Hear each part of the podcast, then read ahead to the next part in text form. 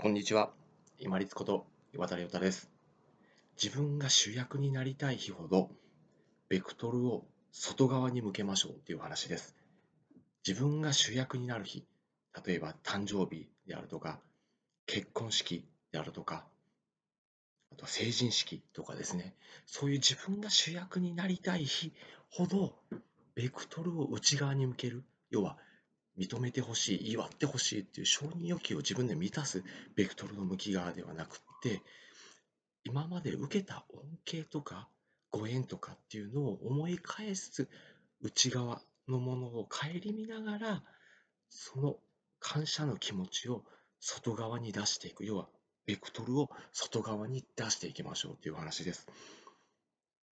日本だとですね、やっぱり誕生日とか、まあ、成人式、結婚式、祝ってほしいっていうのがありますよね。まあ、それで普通だと思うんですよ。まあ、それは置いといて、それはもう当たり前なんですけれども、やっぱりそこまで自分が生きてこれたっていうのは、やっぱり自分がこう偉そうに生きてきてるようで、実は周りの方のご縁、要は助言であったり、教育であったりとか、あとはお世話であったりとか、時には自分が迷惑をかけたりしながら、それでも周りのご縁、ご恩の中で自分が生きてきたっていう証でもあるんですよね。そこに気づく日にしませんかっていうのが、まあ、ちょっとしたご提案ですよね。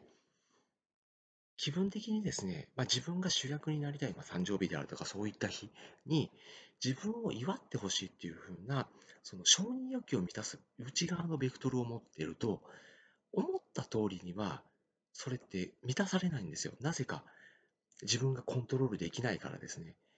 結局それって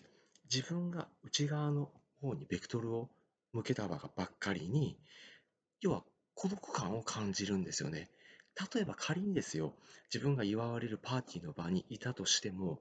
終わればもう、ちんちんバラバラみんな去っていきますし、結局孤独感が増しますよね。結局こういう気持ちで満たされないのであれば、最初からベクトルを承認欲求を自分で満たす内側の向きではなくって、まずは自分が受けた恩恵っていうものを顧みる形のベクトル内側に向けて、そして、あ、今まで本当にご縁をあって、自分と付き合ってくださって、もしくはいろいろご指導くださってありがとうございますっていう風な、例えば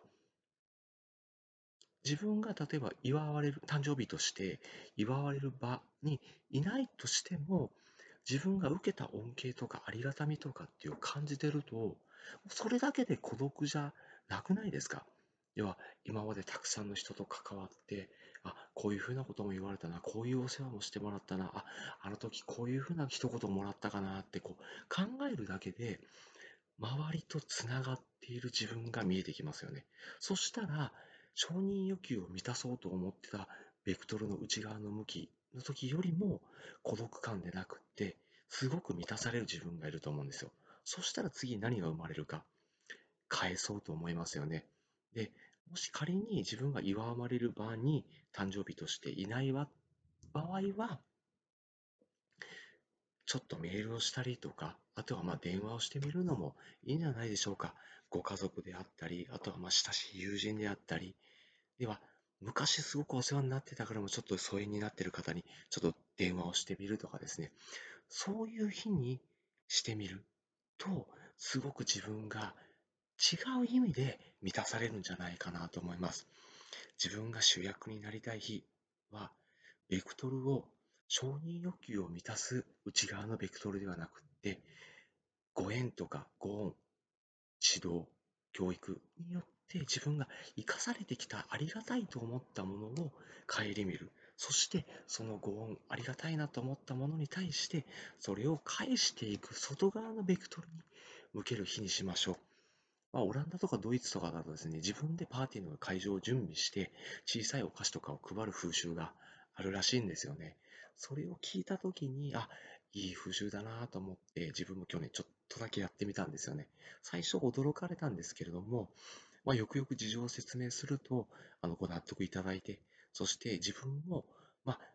ひょっとしたら自己満足だったかもしれないですけど、すごく満たされる、あの、今までありがとうございますっていうのを